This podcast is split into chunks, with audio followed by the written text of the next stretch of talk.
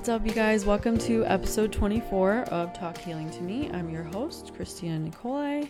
And in this episode, I speak with Ariana Metalia. She is a licensed counselor who focuses on working with teens and adults within the Albanian community mostly. So she's a first gen Albanian American like I am, so we definitely relate in that way. So we talk about that a lot. We also talk about the Gen Z experience. We talk about gender roles. We talk about how our community has grown but still needs to grow. We talk about forgiving our parents, um, emotional maturity, all these different topics. Like this conversation was so great. I was so happy with it when we were done. I was like, that was beautiful. She just articulates herself so well and she's so open about her own experience and uses that to share points that I guess I never really put together. So she makes you think in a different way about certain things. And that's what I love. I love bringing people on here who help me see things differently or bring new points to me. So I'm going to stop talking now and just let you listen and find out for yourself. Okay. Hi, Ariana. Hi. Thank I'm you so, so much for joining. Thank today. you for having me. I've had my eye on you for a while, actually. I've been wanting to ask you for a while, but I feel like I kind of just go with my gut when I'm ready and ask the person. So now here we are. Thank you so much. I'm really excited to be here. Me and Medea actually had talked about like the idea of a podcast a while ago, but I know it's a lot of work. So happy to be hosted on somebody else's for yeah, now. It is honestly a lot of work to keep going, but um it's worth it. Yeah. But I've had her on, so now I have you on and I know you guys did a Q&A recently. How did that go actually? You had that on Instagram, right? Yeah. Um we had I I had done other stuff on Instagram during the pandemic. I really opened my therapy Instagram page during the pandemic and I think a lot of people were doing like the IG live. So um I had thought about doing that with Medea because honestly, I feel like curating posts is a lot of work for somebody just to kind of scroll through and they might get a little tidbit of advice, but to actually reach people, answer their questions that might feel more personal, the best format to do that is really through video, like answering questions that people have either pre submitted, allowing people to comment. And the purpose of my page is really to just reach more people, specifically more Albanians, mm. because I can only have so many people in my practice at one time, right? And for financial reasons, for um, I mean legal reasons, even sometimes uh, I I mostly see teenagers, and teenagers don't are not allowed to under certain very slim circumstances but generally not allowed to um, seek therapy without the approval of parents. Mm. And parents won't get their kids therapy. So this is kind of like my next best thing of how do I reach Albanian teenagers and maybe offer them some psychoeducation, offer them access to a therapist. Um, and and I think the online platforms have been a really great way of doing that. Yeah, yeah. Um, what do you feel like led you to this work in the first place? And specifically to working with teenagers?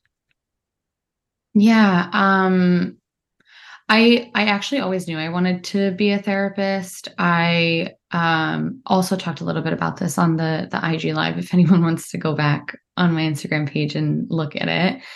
Um I had started seeing the school counselor probably when I was in middle school just uh, by on my own um, my parents had split up when I was like 10, and I had obviously middle school friend drama, right? As every other preteen girl does.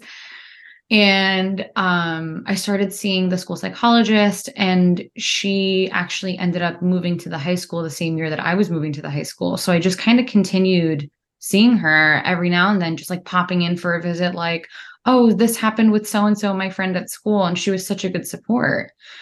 And I took a psychology class my senior year was the first time that they ever offered it. It was just a coincidence. So I knew going into college exactly what I wanted to do. Oh, that's Um, yeah, really lucky because I know a lot of people and the people that I work with struggle with that. They, the, you know, the teenagers that I work with have no idea what they want for themselves. And uh, it's a really difficult and specific type of pressure that they feel like I'm going to choose something for the rest of my life. Mhm. Um, and and even knowing the field that I wanted to get into, there are still a lot of options about which specific discipline you want to get into, what type of setting you want to work in. So there's always going to be choices that we're faced with. And I, I feel like looking back, I was kind of presented with opportunities. Um, I had an internship at a hospital that led to a job, and I kind of had this itch to work with kids. So they had a child clinic and they had offered like overtime for anybody who wants to do extra work at the child clinic. So I volunteered for that. And then this children's hospital opportunity came up and I interviewed for it and I, I got the job and I started working at the children's hospital for a few years. And I just, I really always found myself gravitating towards like high school, college age students. Okay. Um, I kind of want to revert back to you talking about your experience working with a psychologist or psychiatrist. And um, you said that your parents were going through a divorce. And back then, not that it's so long ago, but So back long ago. then, it was still not as common for Albanians to divorce. Do you feel like that affected you as far as like connection to the culture? Um, I feel like my connection to the culture was already a little murky because um I'm the youngest of three. I have two older brothers.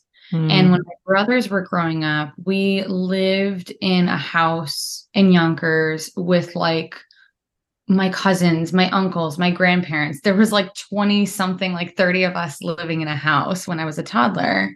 Oh, wow. And then at some point, my um, dad and his brothers became, I guess, financially stable enough to buy their own homes. And we were lucky enough to move to, you know, like a small neighborhood in Westchester um, that is really like upper middle class to upper class.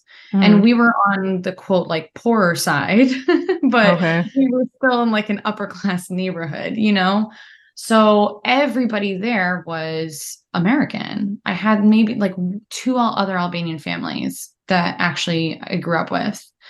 So yeah, on the weekends I would see my cousins and I would go to like my daya's house a lot. Um, my mom, I have a lot of tias, so I was with them a lot. And being that my mom had custody, um, I mean they shared custody, but I was living and going to school with my mom. Um, I spent a lot of time with like those cousins. Um, my dad's side, my uncles owned restaurants, so I was growing up like going to Il Galeto and Top of the Meadows that they owned growing up, and we all always had these big events. So in those moments, I felt very, very connected to my culture, very, very connected to my Mhm. cousins. And that didn't change so much when my parents split up. There was definitely an air of like shame and Mm. stigma by the community that I started to notice probably like middle high school, kind of just like the way that people would maybe say, like, you know, well, my mom didn't have it that bad. Did she really need to get divorced? And comments Mhm. like that. And like, you know, sorry to my parents for airing out some of the personal stuff, but I do think it's really important to talk about Mm. um there's so there was a lot of uh shame specifically targeting my mom about how you know other women are getting beaten and abused and their husbands are drinking and doing drugs and and they're staying with their husband Mm. and i yeah exactly Yeah. um which i'm like i i have a lot of thoughts on that but everybody does what they think is best for them with the information and the options that they have available to them. Mm-hmm. And my mom had an option. Um, and my parents are both amazing people, and I have a, a fantastic relationship with both of them. And just because it didn't work out between them doesn't mean that there's anything you know that there doesn't have to be anything like blaring wrong for people to just be like unhappy yeah that's i think that's the the hard part is people like there's a bare minimum of like what certain people expect everyone has different levels of what they expect in a relationship and you don't have to have the extreme extreme of like abuse and the like to be unhappy in a relationship. But yeah. the old school mentality believes that you stay together no matter what for the children and for your reputation. Yeah. But your mom yeah. was pretty brave to do that around that time. She really was still brave, but and you know what? I have learned so much coming into my own self as a woman as a married woman to see what my limitations are, what my boundaries would be. Where would be the point where I think I like what would be my line mm. For myself in my marriage? And I I think it's such an important concept to um, for Albanians to explore the idea of being happy and holding your partner accountable and holding yourself accountable to be good for your partner. Mm-hmm. And that the real testament to having a healthy marriage is having that connection and that openness and the ability to communicate your needs and have the support of your spouse to meet you there. Mm-hmm.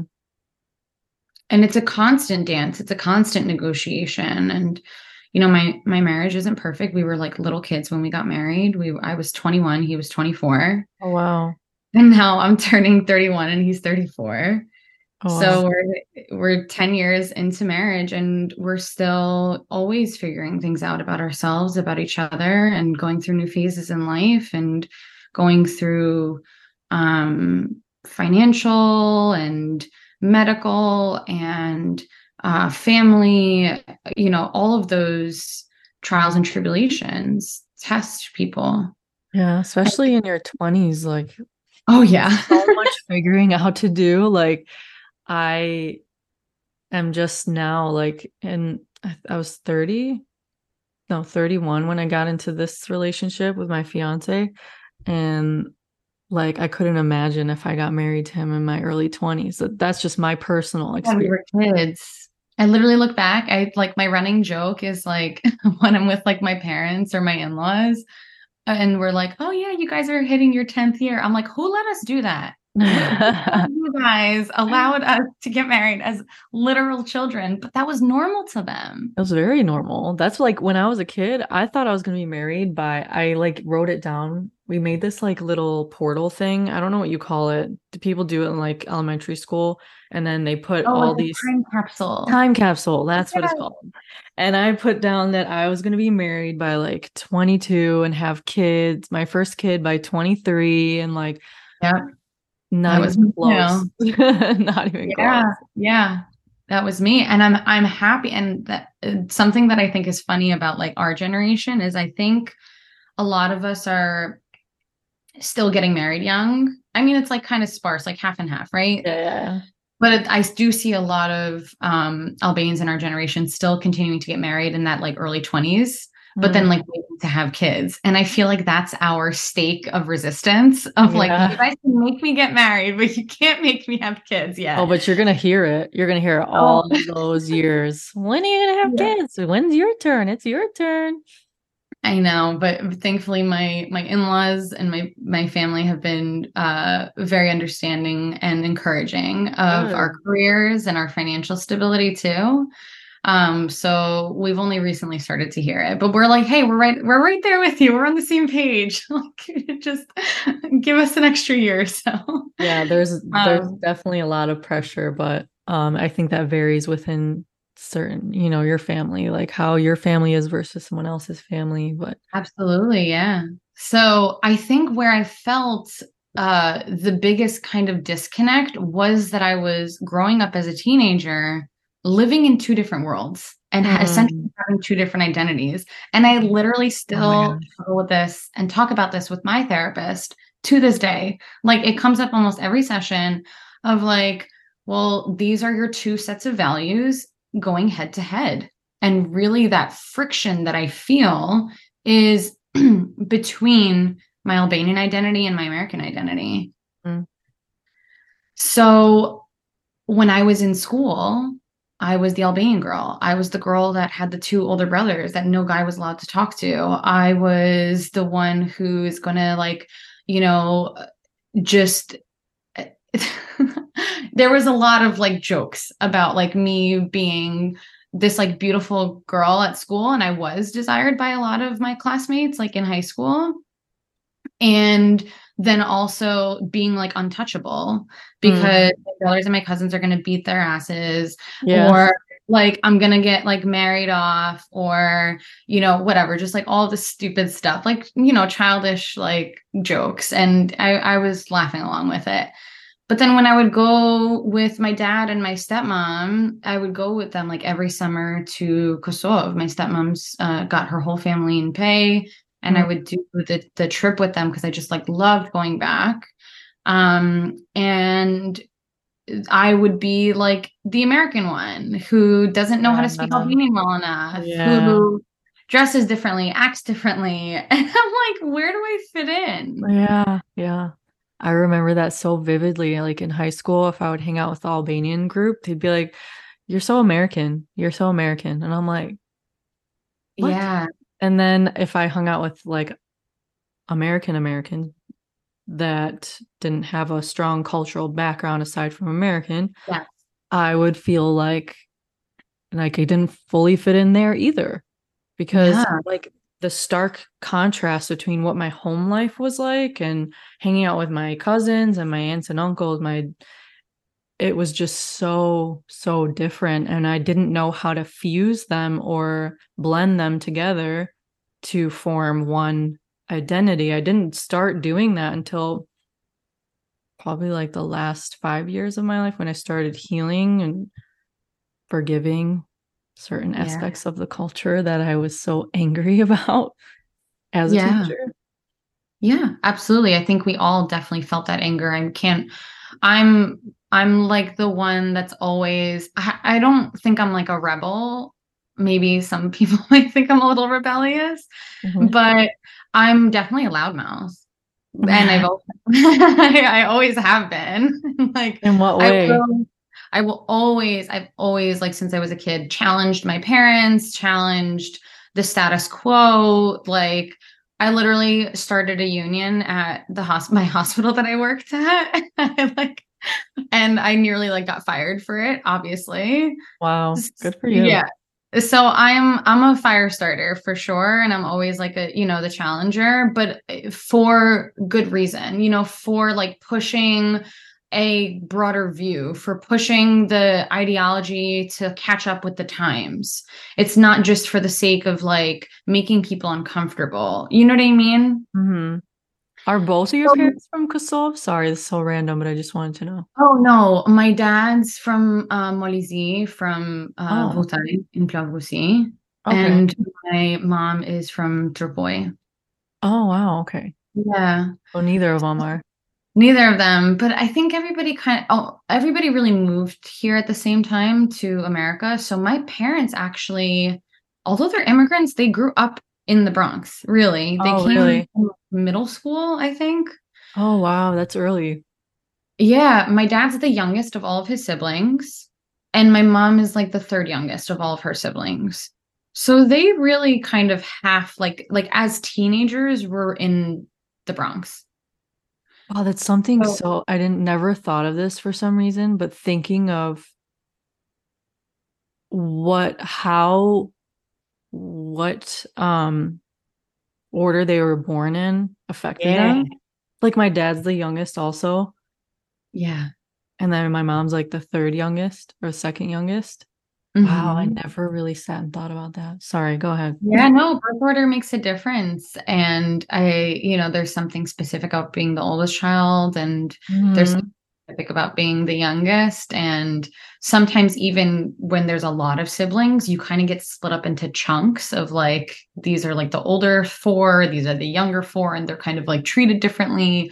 So you definitely see how your parents grow and how your parents change in their styles as they go through different stages of you know their kids too and raising their kids um but yeah my my parents were teenagers in the bronx and they both um you know everybody was still like arranged marriages at that point um my dad is him and one of his brothers who actually stayed and went to school in Kosovo were the only college graduates on his side of the family and I don't even know if anyone on my mom's side graduated college. Um, but my mom always wanted to go to Mhm. school. She oh, so she was very, you know, school and career driven. My dad was too, so they always encouraged that in us. Um, and I I know that that was kind of like a priority. So even when I told them, I was like, "Oh, you know, I met Naim and I we want to get married." And my parents were like, "Are you sure?" I was like, "Yeah, I'm so sure. I'm 19 and I know exactly what I want." Oh, wow. It's like usually the opposite. I know. Yeah. No, there was definitely not really like pre- there there was not direct pressure, but there was the indirect pressure of me like seeing my brother get married when he was 21 and my sister-in-law was 19. Mm. Seeing my bre- my brother after him like, you know, dating and like getting engaged and you know, I was like, oh, this is what you're supposed to do. And even the kids in my school knew that, right? They'd be like, but you're supposed to, you're going to get married. Like, you, like that was a thing that really was normal to the, my expectation. Yeah, I don't know if Um, it, it was like this for you, but I remember when I was younger, just like thinking about going to weddings and your thought process is like, even as a teenager, like my possible future husband's gonna be here. You know what I Yeah. mean? You know what the funniest thing is? I I don't know what made me think about this recently about I I guess it's like it was prom season recently. And I remember me and my friends talking about prom dresses and stuff and like budgets for our prom dresses. And I told my two like best friends who I'm still best friends with um that I was like, well, my mom's willing to pay a little bit more, like my budget's a little bit higher for my prom dress because she said that when I'm a Nusa, I can rewear it.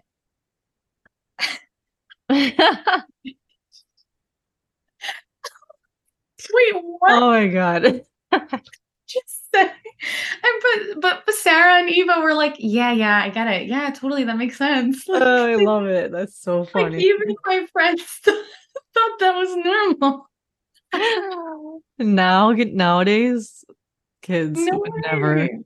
Oh my god. So I was so literally funny. like picking my prom dress that one day when I'm a Nusa, I will rewear this dress to somebody else's wedding. Oh my God, that is so funny. So it's not something and i think a lot of people like that have conflict with their parents of like well you pressured me into this and this and blah blah blah and the parents are like i never said that i think it's this like it doesn't need to be said Right. we just know that this is what's expected of us. We see the way that you behave. We see the way that you gawk at other 20 something year old brides. We Mm, see the way that you talk about, you know, other women. And then I internalize those as my Uh-huh. expectations, right? I 100%. see that my brother, you know, married an Albanian and he did all of the right things and how he's being rewarded for that. And I'm Mhm. eight years younger than him. So when he got married, I was 13, 14 years old. Yeah.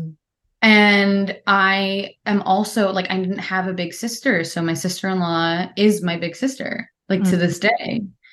And I would like look at how she behaves and what she does. And when people come over, what does it mean to look like, you know, acting like a Nusa?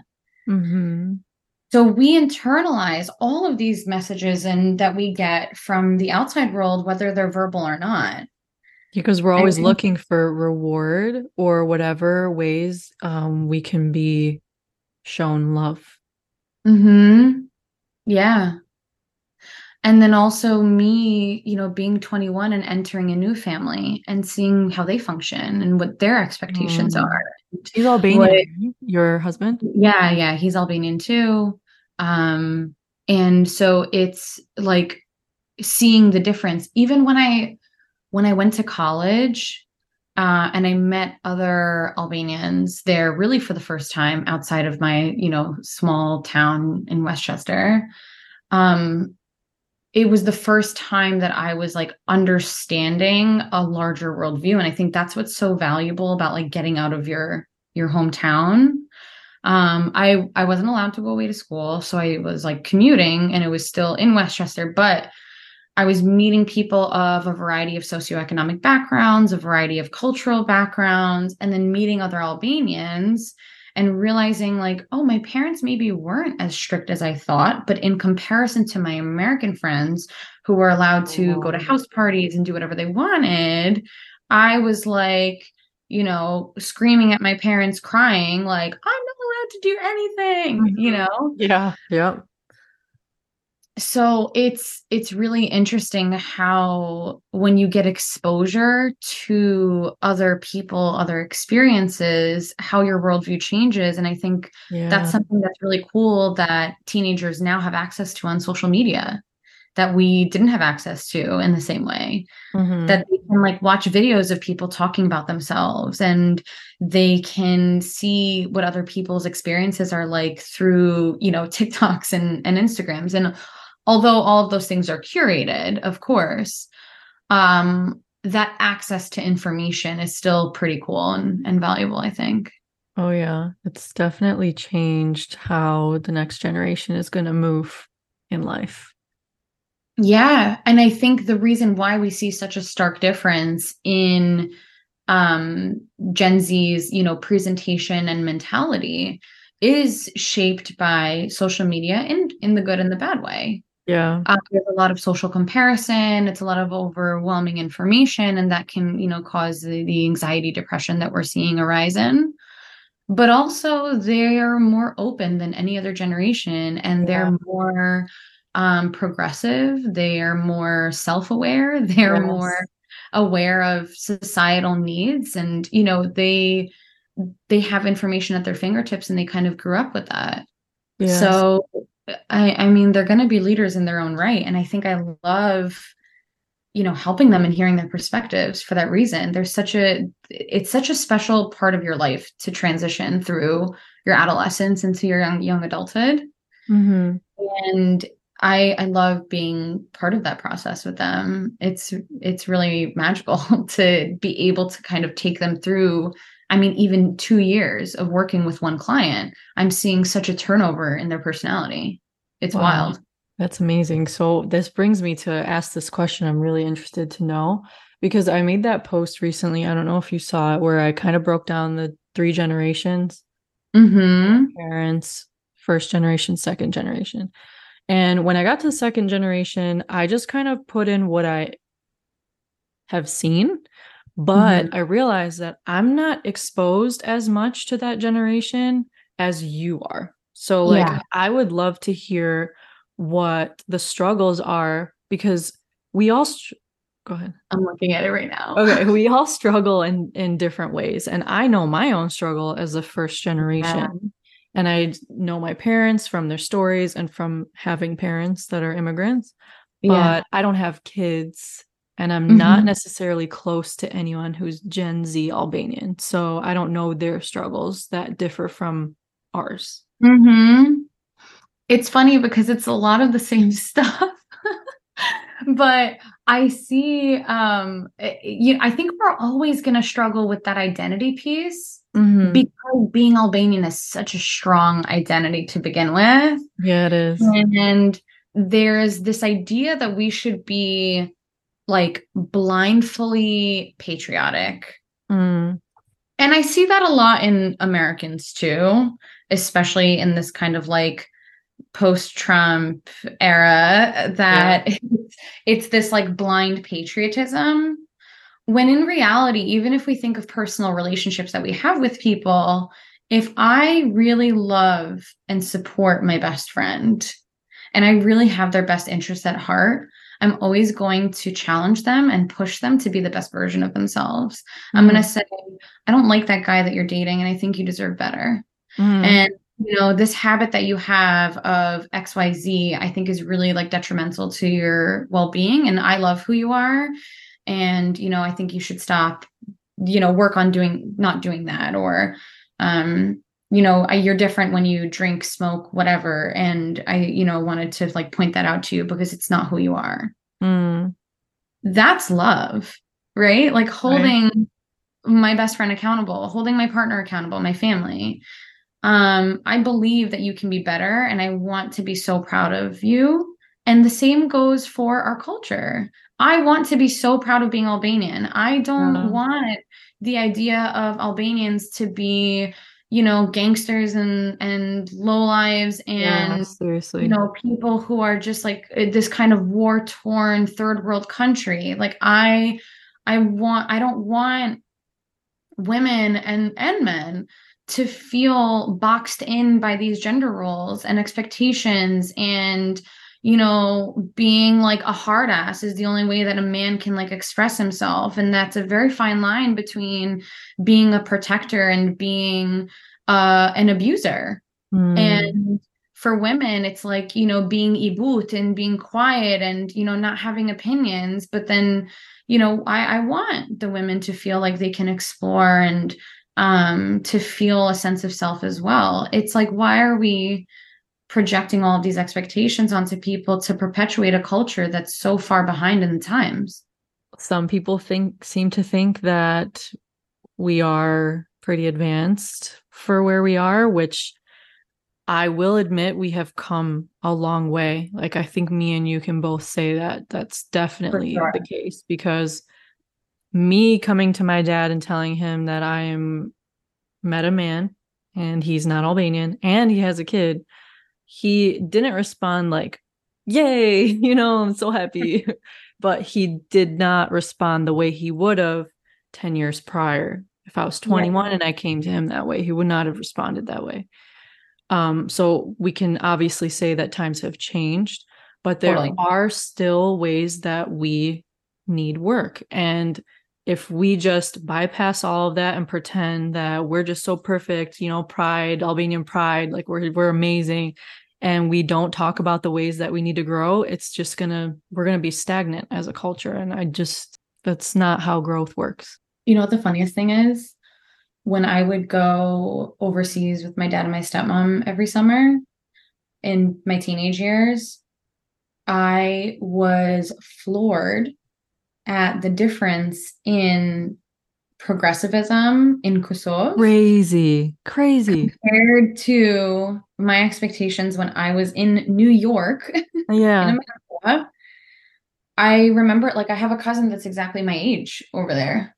And she was like allowed to date and she was allowed to like, you know, join like clubs and sports and like go out and stuff like that. And like I was just like, what do you mean you're allowed to have a boyfriend? Like, what are you talking mm, about? Yeah. And all the kids over there like dated, the girls would go out. And again, this is in Pristina, so it's not like a katund. And I know that in the villages, it's yeah, it's different. Was still very much so upheld that in that way. But just to be like in a city and then going back to my city and having completely different expectations, what I always say is that when your when our parents came here that's when the clock stopped for them. Mm, yeah. So if they came here in the 60s, their way of thinking remained in that time. It was, again, a time capsule, right? Like yeah. it remained there. And I, I think people, it was completely out of fear of losing themselves and losing their culture. Yes. Yep and there's a way to embrace change and understand that culture is an ever it's a living thing. It's not something that remains stagnant in time. It's something that continues to progress and change.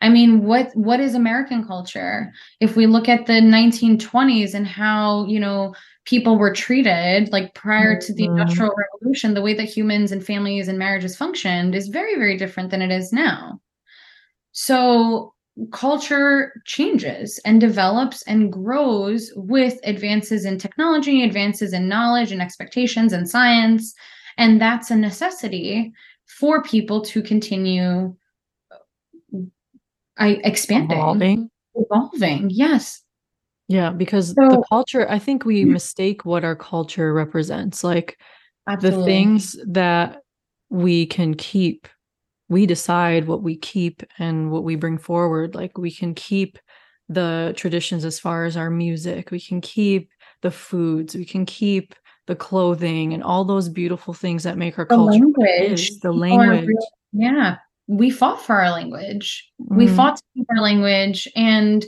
I, it's something that's extremely special to our our culture and our, our identity and we can keep the family values and we can keep the um collectivist kind of like it takes a village type of mentality but we can do without the you know gender roles. We can do without treating women as second class citizens. We can do without like you know catering to a man a, a boy's fragile ego. Like i i mean come on. Like we can develop beyond these typical expectations Also, we the can- personality traits that we connect to is like being angry or being, you know, being tough, tough exterior, not expressing emotion. Those things are not inherently Albanian.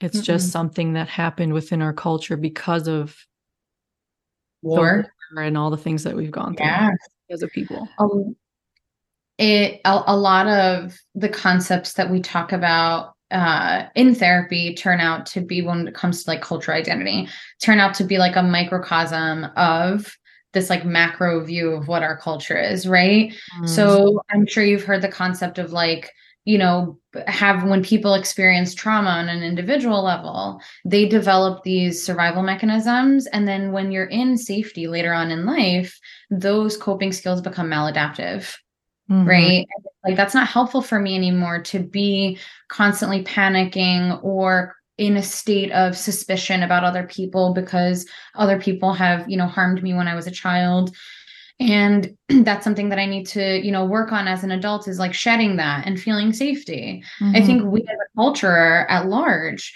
need to also shed that and Mhm. realize that we are in a safe space now generally speaking we're you know we are safe we are financially stable as our generation and we have more freedom of choice more freedom of self exploration and um i actually have a post on my instagram about maslow's hierarchy of needs it's like a pyramid Yeah.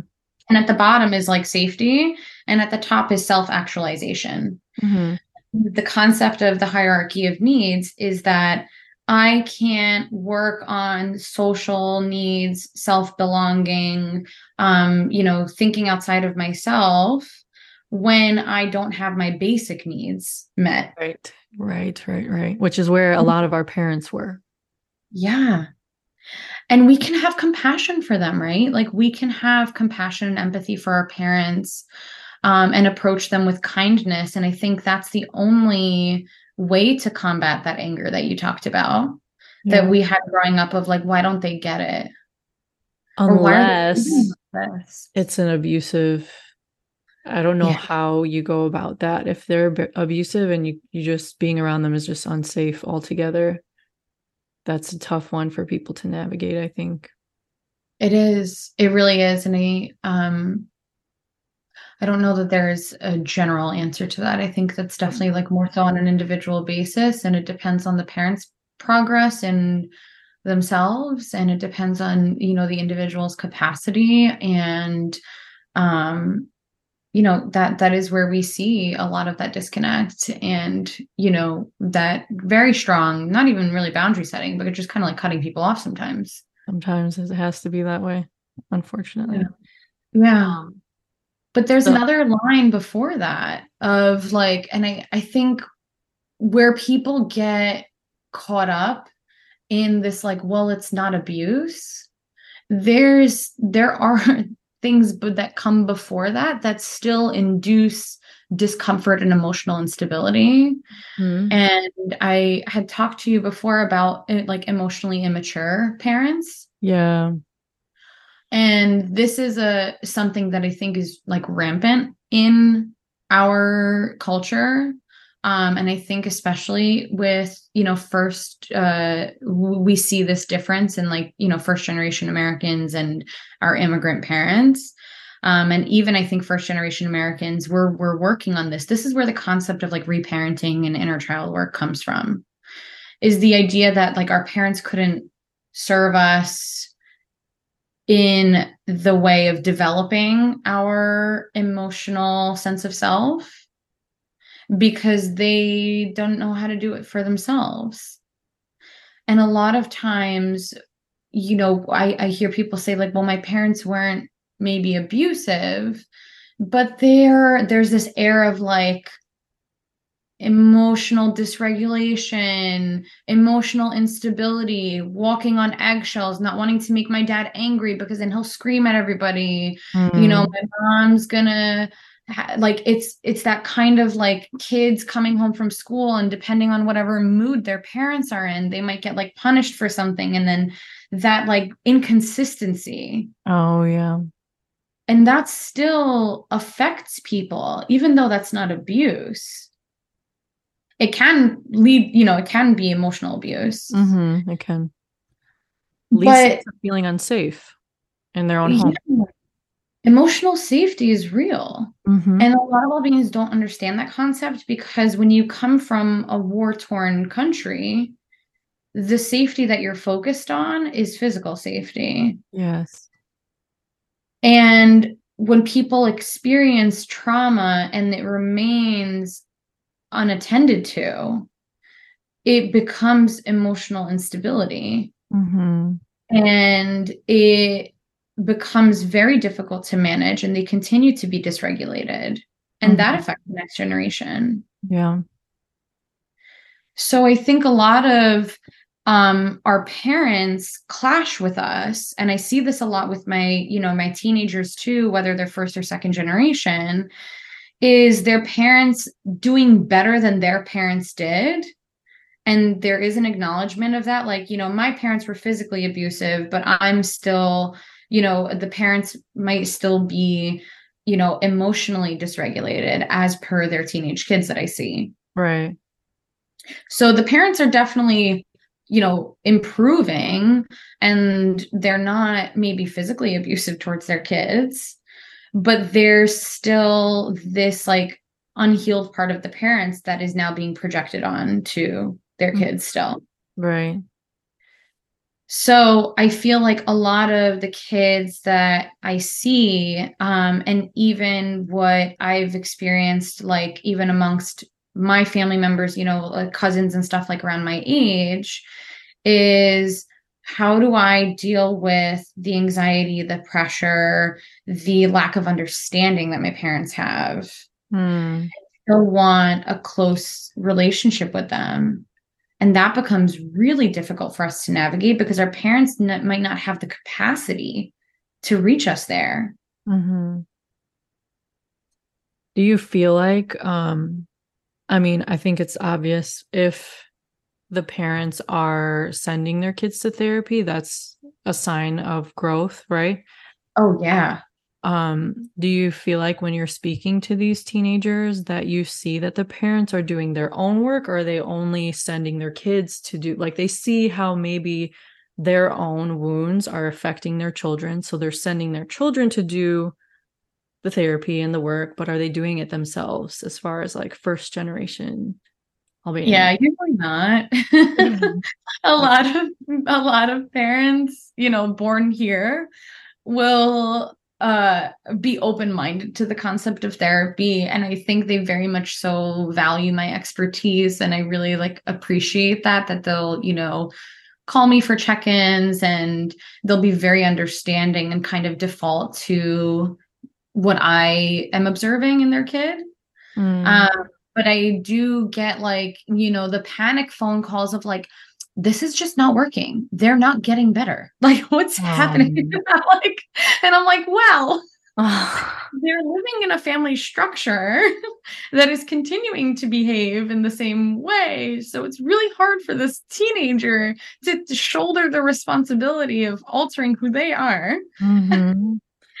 To and they're not pointing at themselves; they're pointing at the kids. No, no, they're not. So it's it's definitely a, a conversation that I kind of have to like teeter on.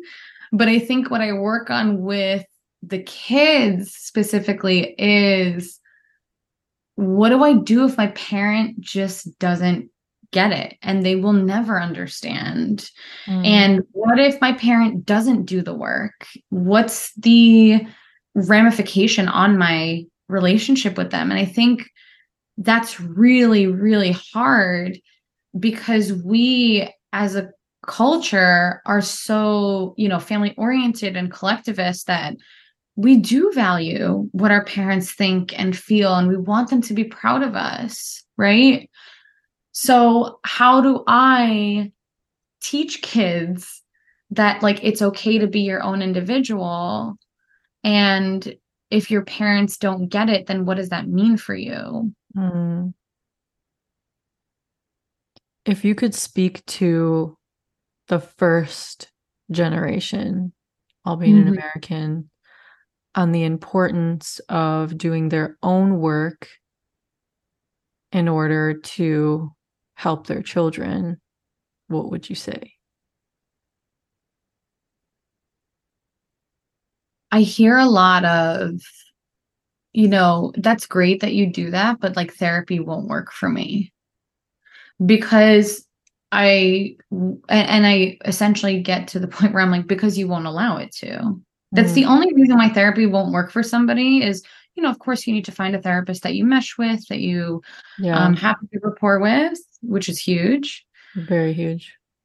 But really, beyond that, if you have a good relationship with your therapist and you feel like, you know, you're on the right track, you go as deeply as you allow yourself to. Mm. And I I think people don't want to go to those depths because it's painful. Mm-hmm. It's scary. As humans, we are, you know, have animal instincts to survive. And that means both physically and emotionally maintaining our safety. And it feels very counterintuitive to like deliberately go every single week and talk to somebody about things that are going to make me cry. Mm-hmm and i i think that there's this fear of losing who we are uh, at our core losing our culture losing our sense of self if we go into therapy mm. and instead is what what we're doing is preserving ignorance mm-hmm. and not reaching our true self and full potential yeah.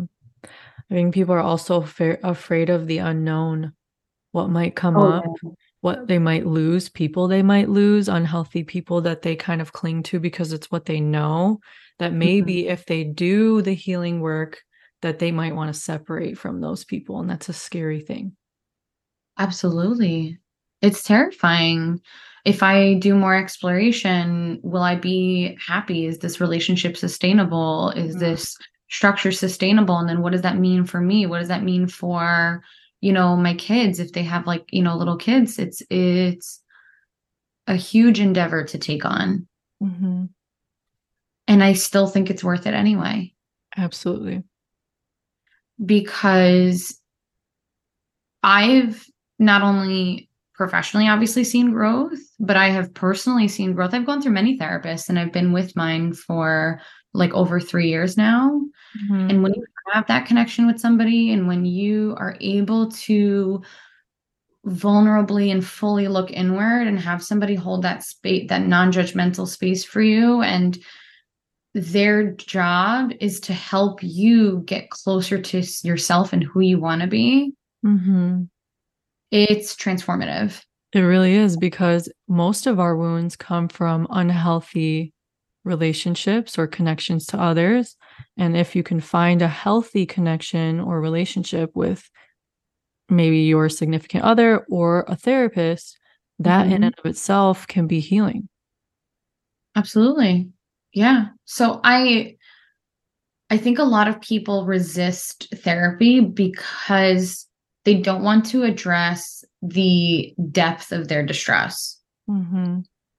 And they have become so used to feeling their symptoms of anxiety, discomfort, like that walking on eggshells around their parents, Mm-hmm. um, that they've just learned to tolerate it and they've learned to cope with it. And they also haven't had the experience of being on the other side Right. and seeing how freeing that can be. mm-hmm. And people function in patterns and in systems. And the chaos that you know is going to be more familiar and more comforting to you Yeah. than the chaos that you don't know. Mm-hmm. So it's like, am I really going to upend all of this? But for my kid, my kid can see a therapist because I see that their grades are plummeting or they're not like making, you know, friends in school or the pandemic, I think really was uh, an awakening for a lot of like those first generation Albanian parents to be like, oh, maybe it would be helpful for my kid to get a therapist because they saw the effect that it had on people. And everybody was talking about mental health during the pandemic, right? Mm-hmm. Yeah. So I got a lot of calls at that time. Yeah. And of course, it's a step in the direction that we want to go in. And it's helpful for the next generation. But I, I really want to encourage like our generation to also do the same work Mhm. because you will be a better parent to your kid. Mhm. and You will be a better spouse and you will be a better, you know, child to your parents and friend and you'll be the best version of yourself if you challenge yourself and if you show up for yourself to do so. Mhm. And it's not too late if your te- if your kid is a teenager or in their 20s. Oh, no. You're showing them that no matter what age, your mental health is important. That there there's a chance for you to improve and become better no matter what age. Yeah. There's always going to be work to be done and I'm continuing to see that with myself. Mm-hmm. Same. Something that like there was a button that my uh grad school professor would always want to push with me about my culture. We had like a multicultural class where we all had to be very vulnerable in talking about like our upbringings and like each person got a day to basically do a presentation about their entire self how Mm. they learned about their gender identity, how they learned about their sexuality, how they learned about their cultural identity, their race racial identity, and we had to go in depth and write like a, a huge paper about it and then present it to the class Mm. and literally in a circle and had people in the class like ask us questions about ourselves Oh, and man. really digging into that introspection. It was like hot spotlight on you like the whole time. Same. And I remember talking about the war in Kosovo and talking about like 9 11 and how those things kind of like shaped my worldview. And, um, but specifically the war, my parents were very, I, would come home from school and the TV was on to the war in Mhm. Always. I was not sheltered from it at all. My parents were involved in fundraisers to help raise money to send weapons overseas. Um, when we every year we would go to Kosovo, we would drive by, you know, the Jashari house. We would go to the great, like it was very much so in our faces. So of course, I grew like a hatred towards Serbs, and I had like a hard line of like, I will never even speak to somebody that's Serbian. Like, and I dug my heels in that, right? And my professor would be like, Why are you holding on to that so hard? Mm. And he challenged me to realize that I feel like I would be less Albanian if I Mm. was open to being friendly with somebody who's Serbian or ta- having a conversation with them, that it would mean for me that I'm less Albanian. Wow. And Or I think being Albanian in some way. betraying, yes, there would be like, I'm betraying who I am. Mhm. So a lot of Albanians hold on to traditions and aspects of our culture that we think mean I am more Albanian because I do this and I'm less Albanian because I do that. And I see this with a lot of men specifically too, and women in a different way. But I think um, men hold on to the structure of like une yamburi. And if Mhm. I'm, you know, I have to be the head of the household, I have to be, you know, aggressive, I have to be the one who is making all of the decisions. And that's just not how things go anymore. It's like Mhm. a it's a partnership. There's a dual household. You also don't need to be aggressive and borderline abusive in order to have order and respect in your house. Mhm. idea of respect is something that's attained through abuse.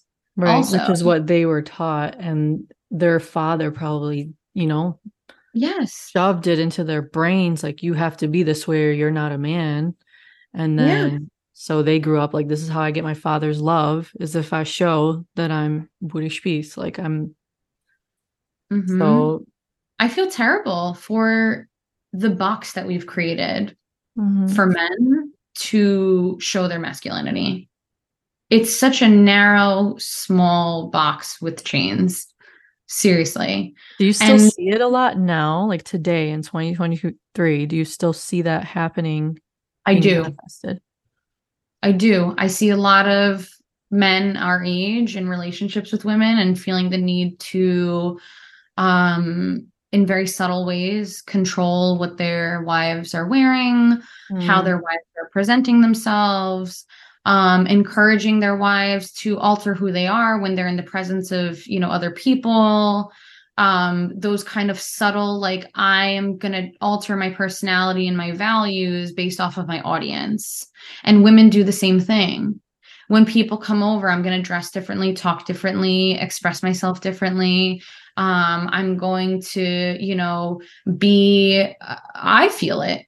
I feel a sense of um, discomfort and anxiety.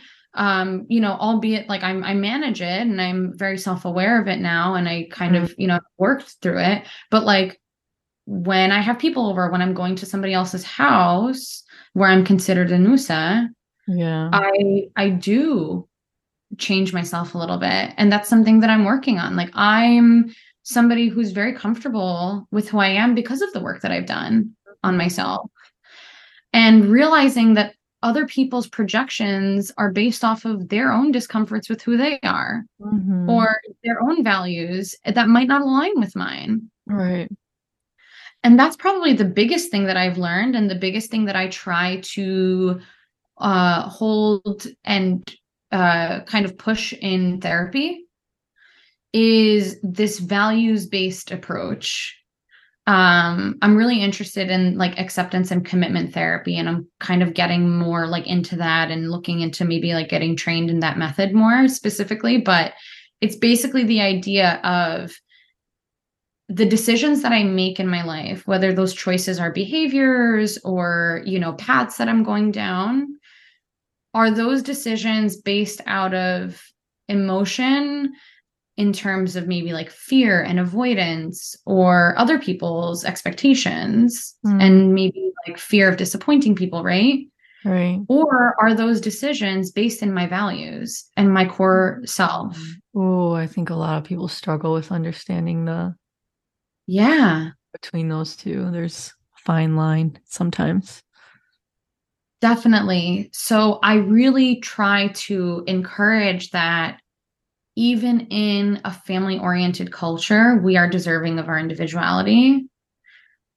How can I teach people to learn to desire boundaries for the sake of their self preservation and their self growth and their stability? Mhm. And I think the hardest part is accepting the reality that sometimes our emotionally immature parents are not going to be with us along that ride Mhm. and maybe grieving the type of relationship that we thought we could have with them and that we wanted to have with them Yeah. Mhm. and understanding that how and learning how do I reformulate my relationship with my parents if they're not willing to meet me where I'm going. Mhm. That's a tough one. A very, very tough one. Yeah. But if we stick to learning more about ourselves and developing our own values and remaining grounded in my sense of self, despite what other people might be projecting or throwing at me, you know, I I feel good about that. Mm-hmm. I've always been somebody to say that like I I have so I'll use my sister-in-law as an example. She is very has a very tough exterior. She's, you know, like that typical like Albanian mindset of like if people cross me once, they're not going to cross me again. Mm-hmm. You know, and she kind of lets people know like not to fuck with her. Mm-hmm. She always encouraged that in me too because she saw the opposite in me that like since I was a kid, she notices that I always leave the door open for people and that I'm always kind of like understanding with them and I will always give people multiple chances not to the extent where I'm like letting people she was afraid that I would let people walk all over me. Mm. So her viewpoint is if you let people back in after they have wronged you then you are doing a disservice to yourself, you're weak, you're letting people take advantage of you. Yeah. And I say, I know for myself where that person stands in my life after they've wronged me. Mm-hmm. And I have set that boundary with them. I won't trust them as much. I won't be open with them as much in terms of like, you know, my personal business. And if it's really gets to the extent where I do need to set a firmer boundary and like not be friendly with them at all anymore, then I will do that. Mm-hmm. But I will not absorb that person's projection of who they are and change right. who I am in reaction to that. Right. Because I feel that remaining grounded in myself is just as powerful. It's probably one of the most powerful things you could ever yeah. do. Yeah. So, what does emotional maturity look like? This is the last one of the last questions. Yeah. Questions emotional maturity is again that sense of groundedness that i have in knowing who i am knowing what my values are and being able to understand that when other people are having a different set of expectations for me that those are their values and they don't have to be more meaningful than mine. And just because it's somebody older or somebody that I look up to or somebody whose opinion I think is important that I want them to, you know, like me and like who I am. I want to have a good relationship with this person that I'm okay with understanding that we might not align on certain places and I'm going to remain firm in mine. Mm-hmm. That's where it starts from, right? Like that's the root of it, of emotional immaturity, is that I am deserving of my individuality. I am content with the woman that I'm becoming. Mm-hmm. And I'm I'm still learning and growing in that way. And I trust myself to do that. And through that firmness, in my sense of self, I will remain a rooted tree in the tornado. Mm-hmm. Because we know that, especially with Albanians, when you're in big families and when they have a lot going on, there's a lot getting thrown around. There's a lot of chaos that happens. And when you're with, surrounded by people who are emotionally immature, there's blaming, there's projecting, there's anger, there's you know manipulation. Absolutely. It's childish because it's emotionally immature. Mm-hmm. If I understand that that's coming from, you know, those people, I'm not looking to change them. I don't need to beg for them to see my perspective mm-hmm. because I know who I am. Yeah. That's maturity. Mm-hmm. I would love to have, you know, a conversation with my parents to get them to understand my perspective and to get them to grow in themselves. And every kid is going to want that approval, right? From their parents and from anybody that they view like as a parent. But that's not my goal. Mm-hmm. My goal is to explain myself to the extent that the boundary will be respected. And usually what happens is, you know, the person who you're talking to, like let's say your parent, you know, has a tantrum, basically. I call them like adult sized tantrums. Hmm. And a lot of people don't realize, like, like, you know, your dad getting angry and slamming something on the table and screaming at everybody, that's a tantrum. Mm-hmm. You know, your mom becoming hysterical and crying because you like are never going to get married, that's a tantrum. Yeah. you're like so it's like you know they they do so in a way that makes you feel like you're hurting them Yeah. Oh man, that's where oh and that's it gets where, like the tough. manipulation comes in sometimes where they use guilt. yes yes but what usually happens is people back down Mm. when that happens and it reinforces the adult's behavior yes. right like it's literally like imagine you're working you're parenting a toddler Yeah. when the kid has a tantrum and you give in they're like oh, this works i'm going to do it again Yeah. Subconsciously, they don't even realize half the time that they're doing it. Yeah. So being emotionally mature is boundary setting for my emotional safety, managing expectations, and understanding that I don't need them to get it.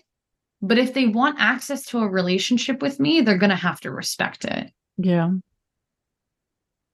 Yeah. Um, last question. That was beautiful, by the way.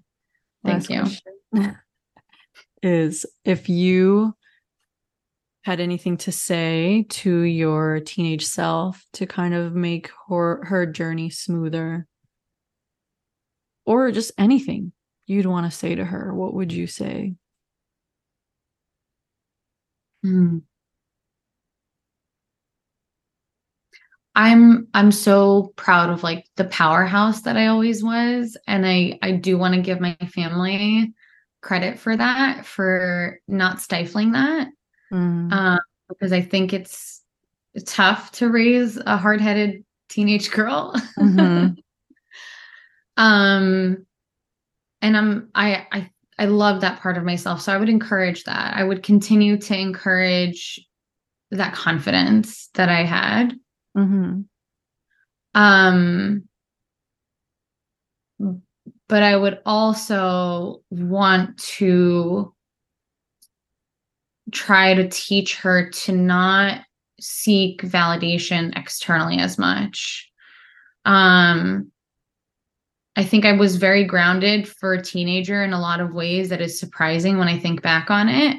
And even as a little kid, I would, you know, like even stand up to like teachers if I had to. Like I, you know, I was I was generally like a, a good kid. You know, I maybe like talked too much when I was in class. That was always on my report card, talking too much into classmates.